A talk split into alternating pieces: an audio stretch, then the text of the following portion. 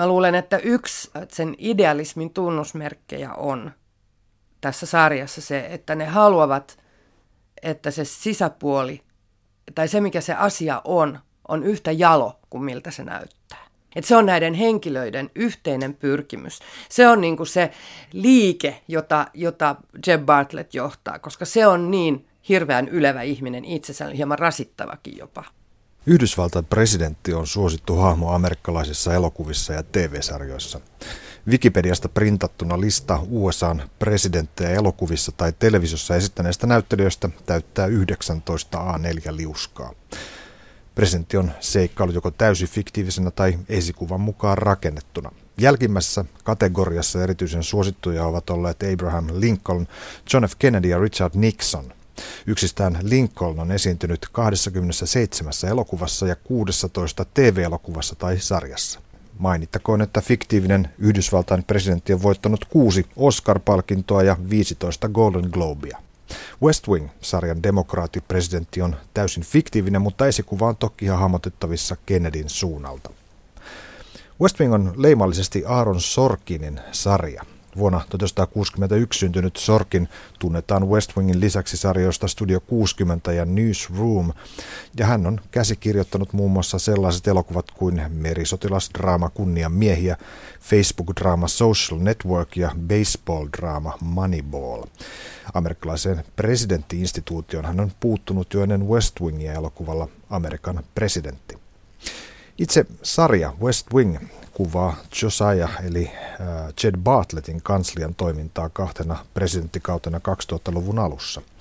Martin Sheenin esittämä Bartlett on New Hampshiren kuvernööri, joka tulevan kansliapäällikkönsä Leo McGarrin avustuksella voittaa vaalit ja kerää samalla ympärilleen henkilökunnan.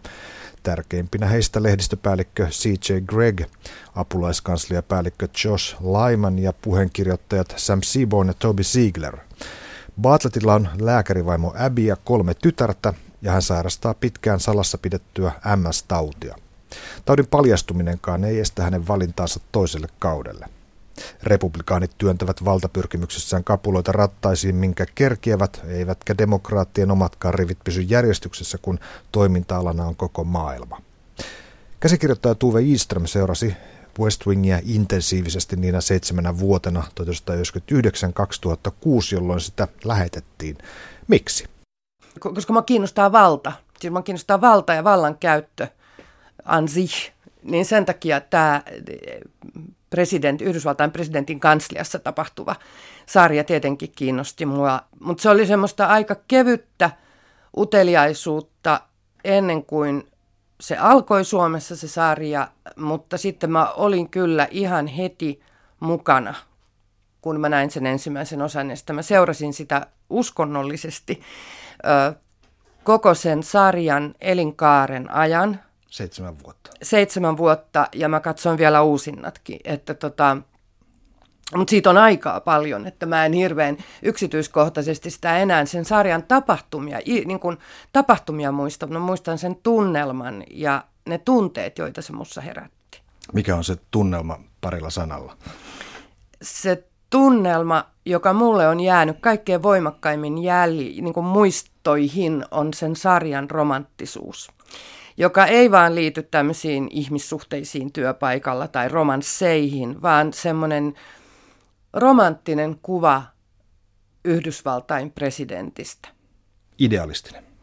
Kyllä, idealistinen ja semmoinen äh, Camelot-mainen, että sillä Jeb Bartlettillahan, tällä presidentillä, sillä hän on niin kuin selkeä äh, tämmöinen yhteys Kennedyin, joka tulee jo, siis John F. Kennedyin, joka tulee jo siinä alkuteksteissä, että siinähän on niin kuin melkeinpä kopio yhdestä hyvin kuuluisasta valokuvasta, joka on siis John F. Kennedy virkahuoneessaan selin kameraan katsoo ulos ikkunasta tai, on, tai onko se kumartuneena, niin tästä mm. Bartlettista oli otettu niin kuin samanlainen kuva. Ja sitten semmoinen lähtökohta, että, että ihmiset, jotka käyttää valtaa joko suoraan tai semmoista niin kuin harmaan eminenssin valtaa, niin kuin tämä, tämä West Wingin henkilökunta, niin ne on hyviä ihmisiä ja ne on idealisteja. Kennedy ja Bartlettia yhdistää toinenkin asia. Se on se, että, että Kennedy oli roomalaiskatolinen ja Bartlett on roomalaiskatolinen. Ja Kennedy oli ainoa Yhdysvaltain presidentti, joka on ollut katolinen presidentti. Niin ja tätä, tätä Bartlettin katolisuuttahan korostettiin vielä siinä sillä, että kun se puhui Jumalan kanssa, se puhui latinaa. Ja, ja, tota, ja sitten, että sen yliopisto, missä se oli opiskellut, on hyvin pieni New Hampshireilainen yliopisto, jonka nimi on Notre Dame, eli meidän äitimme, meidän Notre Dame. Aivan, missä Et, hänen isänsä oli professori. Joo, mutta että, että sitten mm, Bartletthan on siis presidentiksi älymystöä, ja sehän on taloustieteilijä, se on jopa saanut taloustieteen Nobelin palkinnon.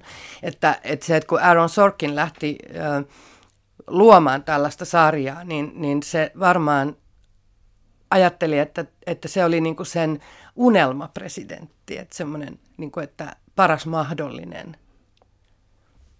Tässä Sorkinin sarjassa on tietty dramaturginen perusasetelma on, asetelma on se, että, että kaikki ne päähenkilöt, jotka siinä Bartlettin kanssa toimii, niin ne toimii sen puolesta – mitä tämä, mitä tämä aiheuttaa sarjalle, kun kaikki on tavallaan pelaa yhteen maaliin?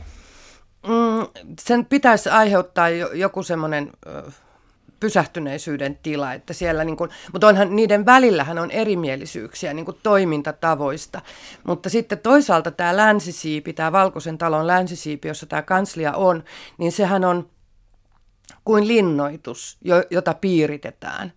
Ja siellä on jopa niin kuin vihollis, vihollinen joukoissa, joka on tämä varapresidentti, jonka kanssa ei tulla kauhean hyvin toimeen. Ja, ja joka on ollut tavallaan semmoinen kompromissi puolueen konservatiiveille, että Bartlett on valinnut niin kuin aisaparikseen tämän hahmon tai tämän henkilön.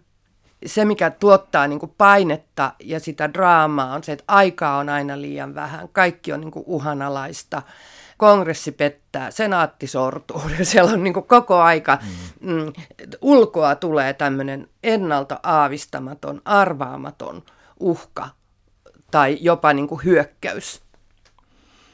Tulee mieleen klassinen western-kuva, jossa on tota, vankkurit. Joo, joo, joo.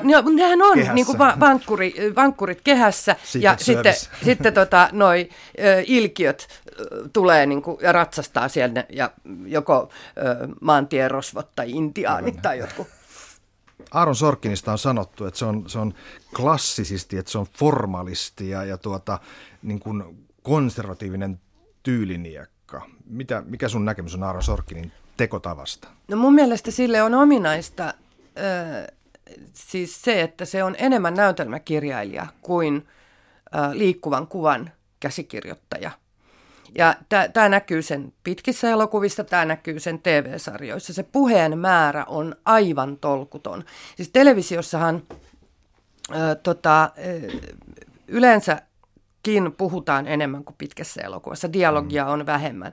Mutta se Sorkinin kirjoittama dialogin määrä, se, se on valtava. Siis ne, ja, ja mä, mulla on semmoinen teoria, joka on vaan mun, mun oikeastaan, mä en tiedä, että tämä ei olisi teoria, tämä on mielipide, että Sorkinhan teki monta vuotta yhteistyötä semmoisen ohjaajan ja tuottajan kanssa kuin Thomas Schlamme, myös West Wingissä. Ja mä luulen, että, että Thomas Schlamme on keksinyt tämän kuuluisan sorkkinilaisen walk and talk, että kun ihmiset käy loputtomia dialogeja, niin siinä kun ne kävelee samalla, niin se näyttää toiminnallisemmalta. Ja se on hirveän tehokas kerronnallinen keino. Tämä teatterimainen, näyttämömäinen puheen määrä, suljetut tilat, idealistiset sankarikuvat, jalot henkilöt on, on niin kuin mun mielestä sille ominaisia. Että se on ihan sama, että katsoo sen sitä läpimurtotyötä, sitä kunnian miehet, tätä oikeussalidraamaa tai sitten West Wingia, tai sitten sarjaa, jota Suomessa ei varmaan katsonut kukaan muu kuin minä, semmoinen, jonka nimi on Studio 60, joka sijoittuu television maailmaan. Niin, niin, tota, niin nämä piirteet on kaikki siitä. Ja mä en ole vielä nähnyt sitä sen uutta sarjaa, sitä uutishuonetta tai Newsroom-sarjaa, joka sijoittuu siis taas TV-uutisiin. Mutta mä oletan, että se on ihan, niin kuin, että hänen käsialansa on hyvin niin kuin, tuttu, mutta sille on ominais, ominaista tämä valtava puheen määrä. Jos ajatellaan ajankohtaa, jolloin West Wing alkoi pyöriä, niin se oli 1999. Se lähti samaan aikaan kuin äh, Sopranos. Ja ne kulki melkein rinnan koko sen saman ajan Sopranosia yksi kausi vähemmän. Ja nyt jos ajatellaan näitä päähenkilöitä, niin Bartletthan tavallaan oli se pyhimys, Toni Soprano oli se paholainen.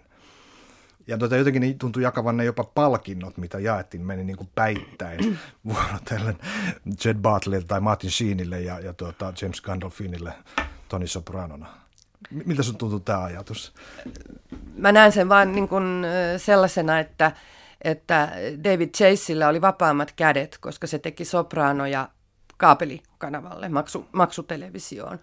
Ja Aaron Sorkin teki West Wingia tämmöiseen network, siis valta, valtavirta televisioon, sen piti niin kuin miellyttää, se ei saanut suututtaa mainostajia ja korporaatioita.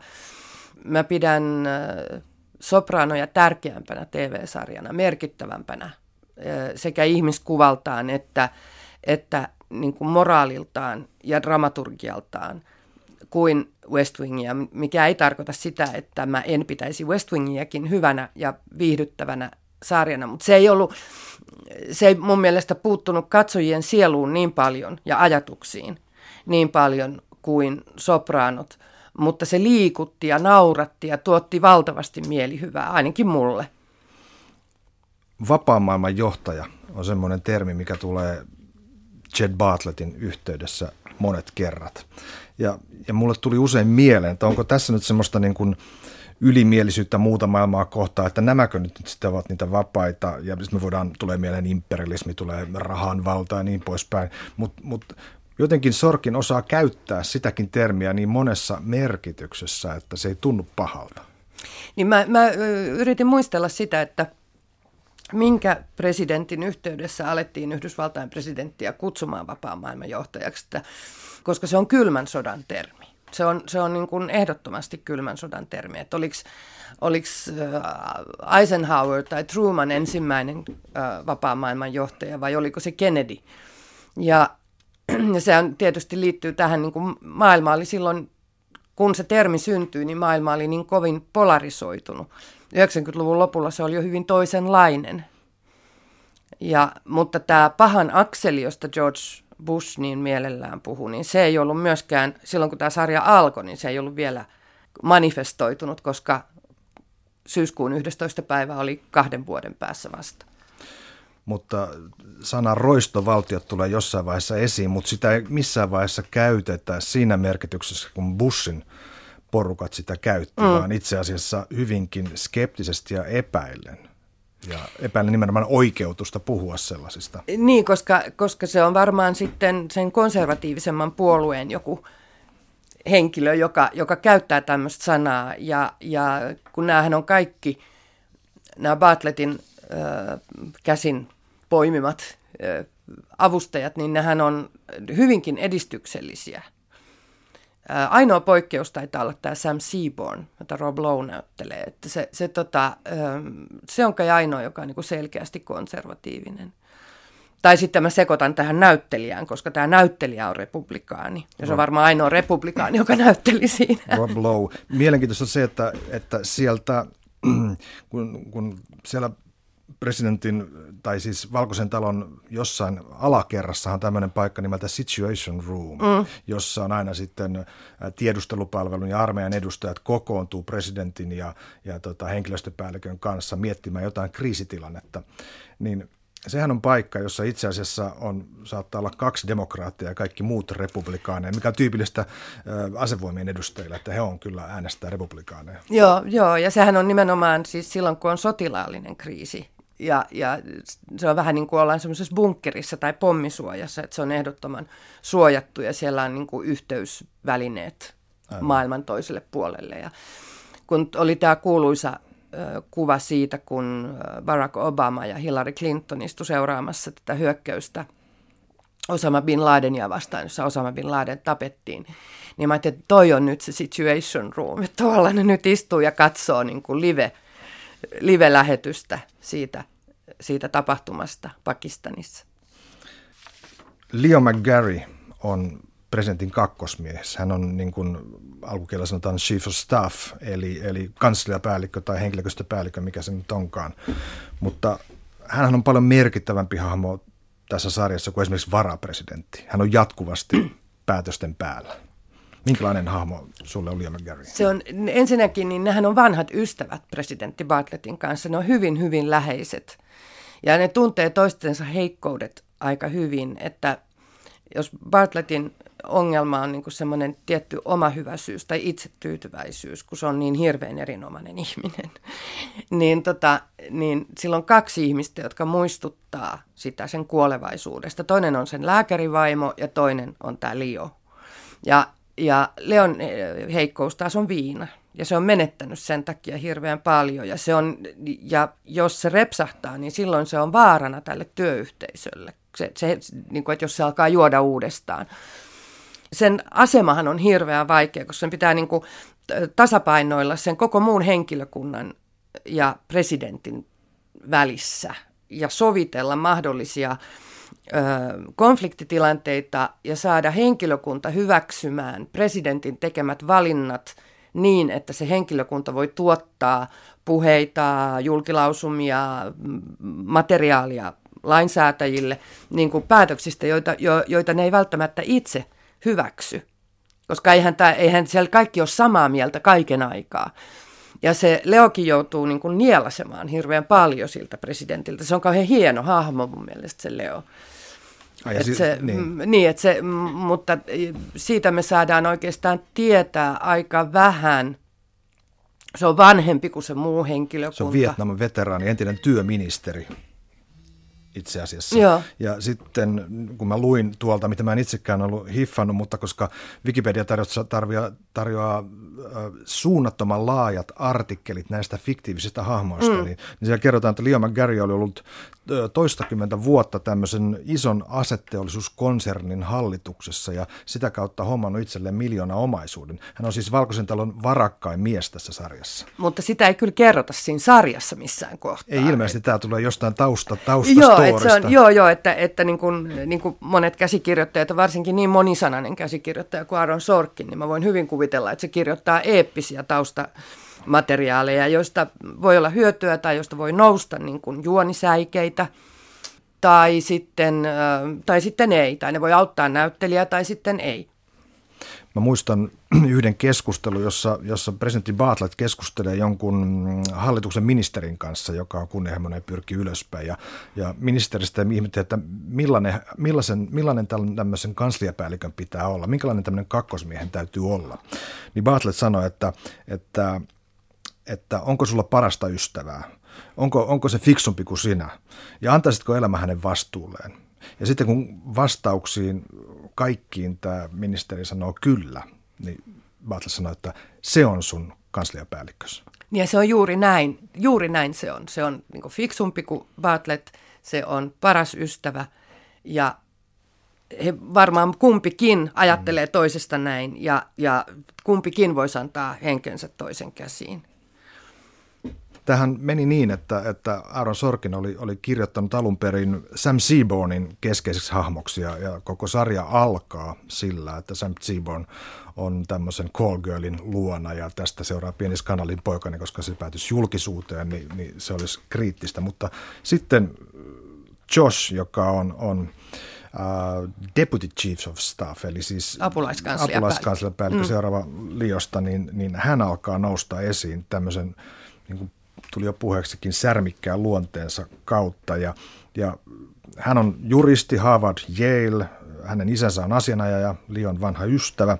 Hänen isosiskonsa on kuollut tulipalossa, joka tapahtui siten, että isosisko vahti pikkuveljeään ja pikkuveli pelastui, isosisko ei. Ja tämä on semmoinen trauma, joka vaanii Joshia siellä myös. Amerikkalaiset rakastaa näitä vanhoja traumoja, jotka... Niin, niin, nimenomaan, koska ne voi koska tahansa ottaa esiin selitykseksi jonkin irrationaalisen Joo. toiminnan pohjalle, eikö näin? Joo, ja niin kuin tässä jo, jo tota, aiemmin kävi ilmi, niin, niin kun kirjoittaa pitkää vuosikausia jatkunutta sarjaa, niin, niin se syö hirveän määrän materiaalia. Siis se, siellä pitää olla sitä tavaraa niin kuin varastoissa ja hyllyissä, josta voi ottaa esille ä, aineistoa. Ja sinä aikana, kun Aaron Sorkin oli mukana tekemässä West Wingia, sehän ei ollut sen sarjan alusta loppuun, vaan sehän sai potkut niin, niin tota, se kirjoitti 87 jaksoa tätä sarjaa. Ja niin kuin se sanoi itse, että ne ei koskaan ollut aikataulussa, eikä ne koskaan pysynyt budjetissa. Ne oli aina yli. Mutta tota, niin siis tämä Josh Lyman oli mun suosikkihenkilö siinä sarjassa. Mä olin varmaan jotenkin vähän ihastunut siihen.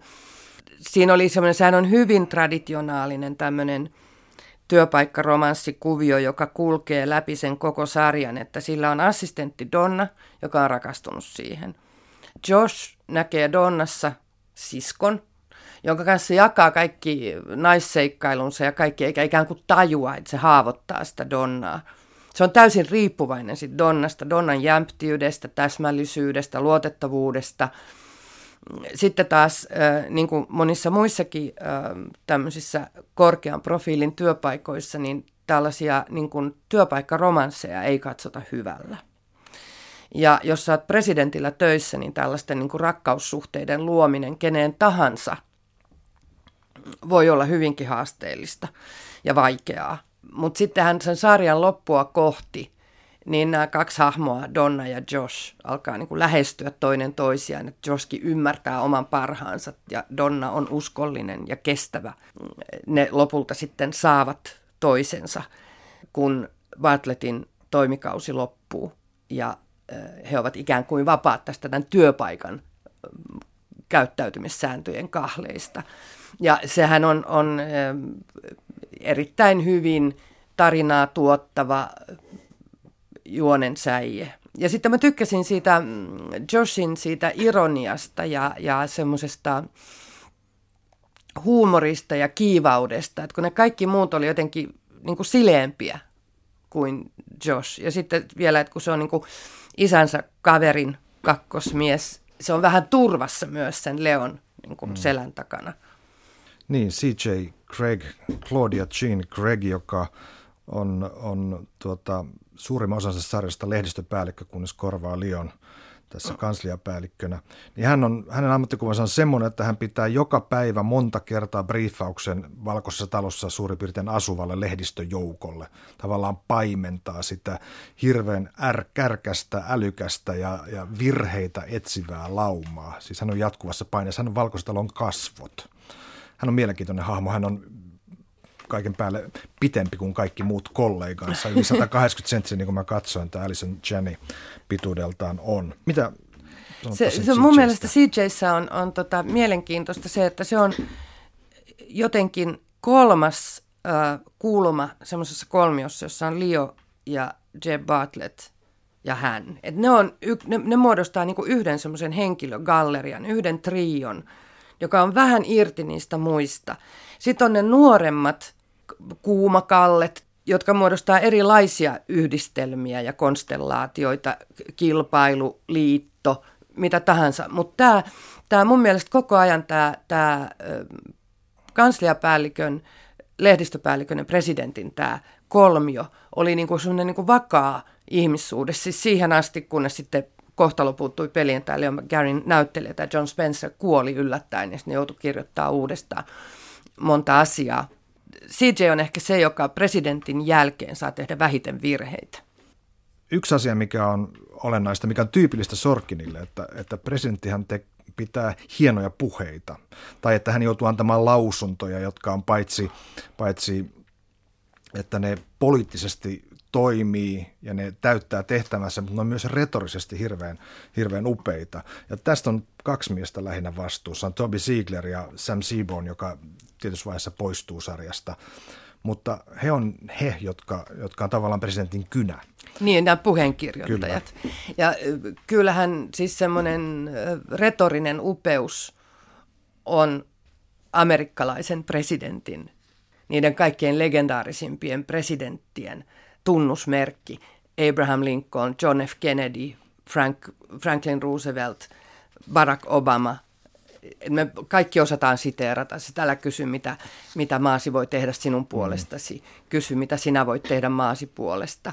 Ja, ja näin poispäin. Ja nämä, nämä Obaman puheet, nehän on ihan järjettömän hienoja. Ja, ja, se, ja se, että ähm, Aaron Sorkin kirjoittaa tämmöisiä kaunopuheisia presidenttejä, niin se on paitsi siis se, että se on amerikkalainen perinne, Ja se on hirveän kiinni tässä amerikkalaisessa perinteessä, sen aiheet ja, ja maailma, jossa se käsikirjoittajana ja näytelmäkirjana liikkuu, on hyvin, hyvin amerikkalainen. Niin, niin se kuuluu myös tähän niin kuin idealismiin, että kun siellä on myös tätä moukkaa piisaa siinä amerikkalaisessa politiikassa, niin näytetään, että näin puhuu niin kuin lahjakas, sivistynyt ihminen. Että se, se kuuluu niin kuin siihen, että voi kun meillä kaikki presidentit puhuisivat noin. Kun meillähän on ollut kanssa hirveän hyvä puheisia presidenttejä, niin kuin Urho Kekkonen, Aivan. joka oli niin lukenut ihminen. Ja se, sen, sen puheesta kuuluu se kaunokirjallisuus, jota se luki. Onko muuten Suomessa jotain semmoista kaunokirjaa tai tekstiä, joka voisi olla pohjana, niin kuin näillä jenkeillä on itsenäisyysjulistus, johon ne jatkuvasti palaa. Ne palaa sen, sen tota ilmaisuihin ja ajatuksiin ja siihen eetokseen, mikä siellä on. Onko meillä mitään vastaavaa?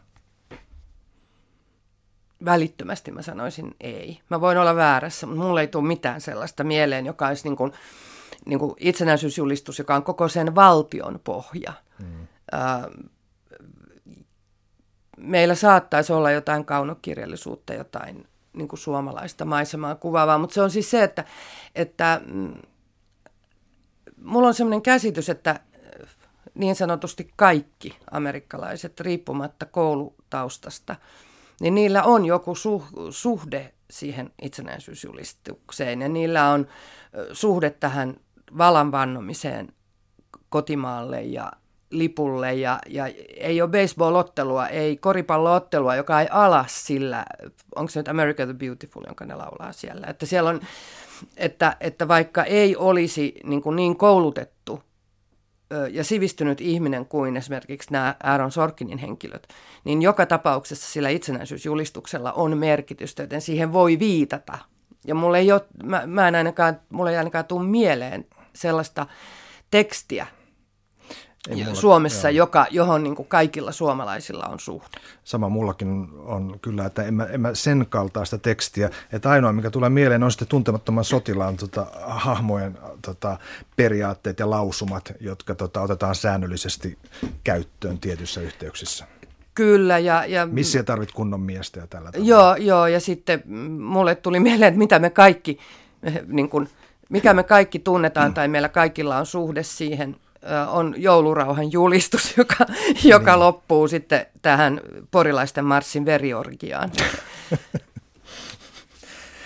Tämä puheenkirjoittajien rooli on mielenkiintoinen, nimittäin yksi sivuhenkilöistä, varapresidentti, joka oli suhteellinen juntti näiden Valkoisen talon muuden henkilöiden joukossa, tämä ei se ensimmäinen Hoins, vaan se seuraava, mm. joka käveli bootsit jalassa, niin tota, hän, hän totesi, että hän hän sanoi tällä tavalla, että, että hän ihailen puheenkirjoittajia. He tarvitsevat yhtäläisen määrän taipumusta epäillä ja kykyä uskoa. Ja se, oli, se on hirveän hyvin sanottu ja se on, se on niin kuin, en, mä en usko, että oikeassa elämässä ne uskomattoman kauniit ja retoriset puheet, joita hyvät amerikkalaiset presidentit pitää, tai edes ne Bartlettin puheet siinä sarjassa, ikinä syntyisi vain kahden ihmisen kiireellisellä työllä, että kyllä niitä puheenkirjoittajia varmaan on hirveän paljon enemmän. Tai on niin semmoinen niin oikein staabi, joka kirjoittaa niitä, niitä puheita. Mutta että on, on myös mun mielestä aika lapsellista kritisoida presidenttiä siitä, että hän ei itse kirjoita puhettaan, varsinkin jos hän on vapaan maailman johtaja ja sellaisissa liemissä koko ajan kiehuu kuin Yhdysvaltain – presidentti, niin missä välissä sinne puheet kirjoittaisi? Julkisuus, Tuve Itselä, julkisuus on yksi keskeinen pointti siinä, mitä tuolla tehdään. CJ Greg on, on, on se kasvot, niin kuin tuli puhuttua, mutta kaikki, mitä Valkoinen talo tuottaa, on myös jotain, mikä on julkisuuteen tuotettua aineistoa, paitsi että se on päätöksiä. Ja silloin tulee aina mieleen, että onko, onko, onko tärkeintä niin kuin se, mitä joku asia on vai miltä se näyttää. Nämä ihmisethän on kaikki ö, suurennuslasin alla koko ajan. Niiden pitää koko ajan muistaa, missä ne on töissä. Et siinäkään mielessä ne ei ole koskaan vapaalla. Isot ja pienet asiat ö, on kaikki niin kuin siinä tavallaan niin kuin tasa, yhdenvertaisia, että, että pinnassa ei saa olla, ei ryppyä, ei tahraa.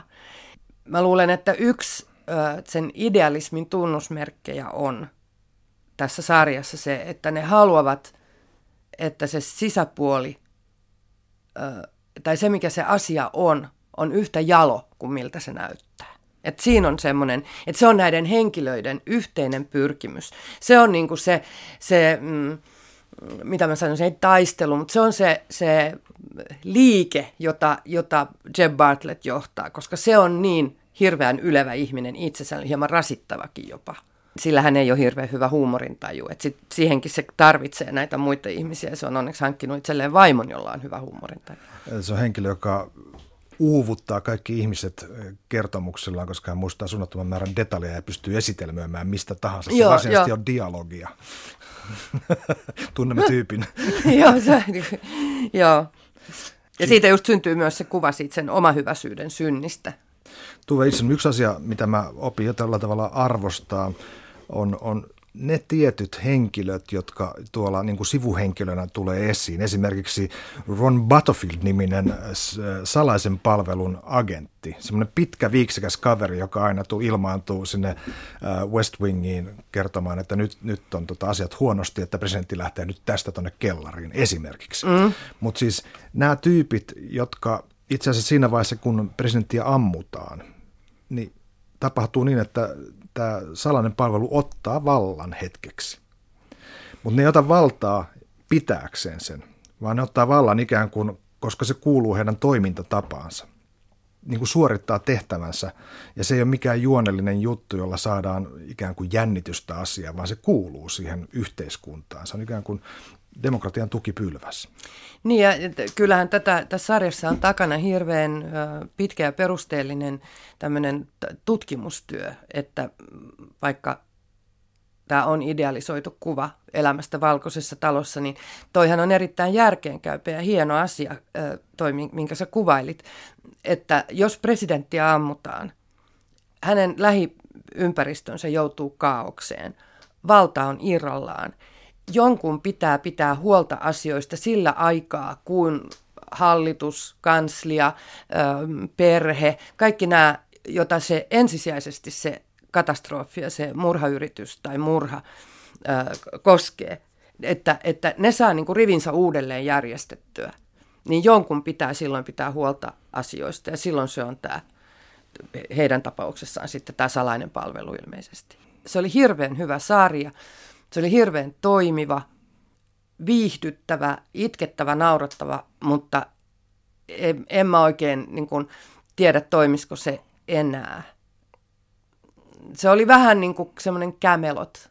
niin kuin, niin kuin, äh, puhuttiin tästä Kennedyn äh, hallinnosta, että se oli niin kuin kämelot, semmoinen niin kuin kaukainen kuningas Arturin hovi, äh, kaunis kuningatar, komea kuningas, hyvät puhelahjat ja sitten se vielä katkesi niin, niin yllättäen niin lyhyen.